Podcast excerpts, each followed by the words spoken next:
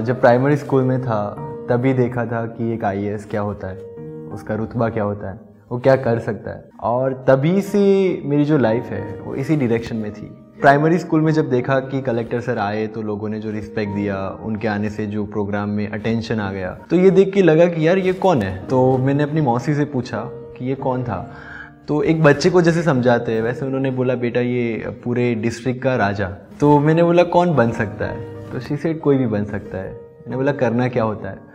एक exam pass करना होता है। तब मैंने डिसाइड किया था कि फिर हम भी बनेंगे। और तभी से मैंने मतलब इसी डायरेक्शन में अपनी कोशिशें जारी की।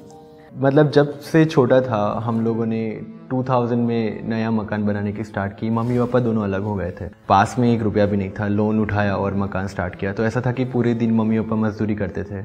और रात को फिर घर का काम मतलब घर में ईंटें चढ़ाना और घर में बनाना सब कुछ तो वो खुद से ही करते थे ताकि जितने पैसे बच सके।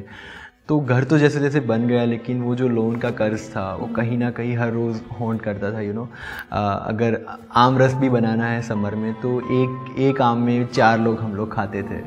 तो वो सारे दिन थे जो मैंने देखे, और कहीं ना कहीं उसी की वजह से जो पढ़ाई की तरफ़ मेरा इंक्लिनेशन था, वो काफ़ी मज़बूत हुआ, और मुझे लगा कि आज मेरे माँ बाप जो मजदूरी कर रहे हैं वो मैं जब काबिल बन जाऊँ उसके बाद ये नहीं होना चाहिए। शुरुआत दोनों ने उसमें से की लेकिन पापा ने मतलब मेरा जब जन्म हुआ उसके बाद उन्होंने इलेक्ट्रिशियन का काम स्टार्ट किया। तो वो दो तीन लोग और गाँव में कोई नया मकान बनता था कोई दुकान बनती थी तो उसका पूरा लाइट फिटिंग का काम करते थे।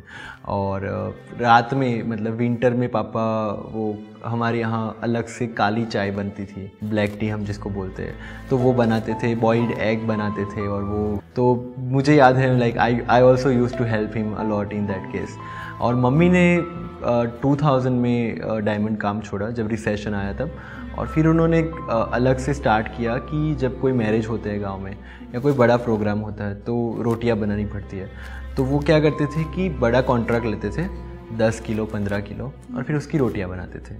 तो ऑलमोस्ट तीन घंटे, चार घंटे, पाँच घंटे she use to make chapatis और इसी तरह उन्होंने काम स्टार्ट किया। मुझे लाइफ से कभी कोई कंप्लेन नहीं रही है। जो भी इंसिडेंट्स मेरे साथ हुए हैं मुझे याद है जब मैं मेरे दोस्त कुछ अच्छा अच्छा लेके आते थे कुछ बड़ी चीज़ें करते थे सबके पास साइकिल थी तो कभी कभी लगता था यार मेरे पास भी होना चाहिए लेकिन सिचुएशन को समझना तभी से आ गया था। तो कभी कंप्लेनिंग मोड रहा ही नहीं कि मुझे भी ये चाहिए मुझे भी ये चाहिए।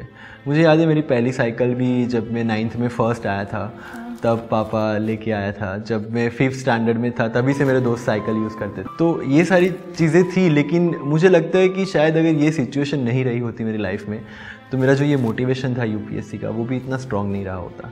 तो जो भी होता है, अच्छे के लिए होता है, मैं इसमें स्ट्रांगली बिलीव करता हूँ। जो टिपिकल पढ़ाकू स्टूडेंट्स बोलते हैं। ऐसा था मैं डेफिनेटली लेकिन साथ में को करिकुलर एक्टिविटीज़ में भी उतना ही आगे था। मेरी स्कूलिंग जो हुई है वो गाँव में ही हुई है प्राइमरी स्कूल में गवर्नमेंट स्कूल में with Gujarati medium secondary school भी मैंने गाँव से ही ख़त्म किया। जब इलेवन ट्वेल्थ की बारी आई लाइक नाइन टेंथ में मेरे नाइन्टी टू परसेंटेज थे। तो साइंस लेना था, लेकिन प्राइवेट स्कूल्स की फ़ीस काफ़ी ज़्यादा थी। तो तभी एक प्राइवेट स्कूल खुल रहा था, उसी साल चालू हुआ था। तो वो टीचर्स मेरे स्कूल से ही गए हुए थे। तो उनको मेरा पोटेंशियल पता था। तो उन्होंने बोला कि तुम आ जाओ हम तुमसे कोई फ़ीस चार्ज नहीं करेंगे। तो जब 85,000 फ़ीस थी तो मैं 5,000 में मैंने 11 ट्वेल्थ किया। और मुझे पता है कि उस वो करने के लिए मुझे पालनपुर जाना पड़ता था पास वाले शहर में। तो उसका जो रेंट था बस का आने जाने का भाड़ा वो निकालने के लिए मम्मी आंगनवाड़ी में जाती थी। और वहाँ जाके नाश्ता बनाना और वो सब करते ताकि मेरा आने जाने का खर्चा निकल जाए। टू बी वेरी फ्रैंक मेरा ये एटीट्यूड रहा ही नहीं कभी कंप्लेन करने का या दुख करने का। मुझे लगता था मैं ऑलवेज ये चीज़ बिलीव करता हूँ कि जो भी होता है उसके पीछे कोई बड़ा यू नो रीज़न होता है। जो शायद हम समझ नहीं पाते। लेकिन जो भी होता है वो अच्छे के लिए होता है स्ट्रगल मेरा प्राइवेट स्कूल से ज़्यादा जब मैं कॉलेज में आया तब हुआ। क्योंकि मेरा एनआईटी था कॉलेज नेशनल कॉलेज था।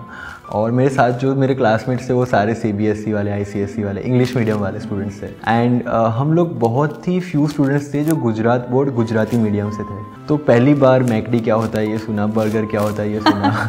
तो और जब मैं इंग्लिश बोलने का ट्राई करता था तो वो मदर टंग इन्फ्लुएंस की वजह से जैसे गुजरातियों की इंग्लिश की काफ़ी मज़ाक उड़ाई जाती है। तो I I was also victim of that तो एक स्ट्रगल था शुरुआत में लेकिन एक लर्निंग एटीट्यूड ने काफ़ी हेल्प किया कि अगर लोग मज़ाक उड़ाते हैं तो उनसे सीखो उसको इम्प्रूव करो और आगे बढ़ो। और तभी शायद uh, मैंने यूपीएससी का इंटरव्यू इंग्लिश में दिया।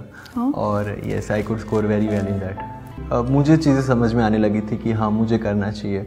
तो जब मैं कॉलेज में था तो हमारा एनआईटी में ढाई महीने का वैकेशन होता था। तो उस वैकेशन में मैं क्लासेस चलाता था गाँव में और उसकी जो इनकम होती थी उससे मैं अपना खर्चा निकाल लेता था।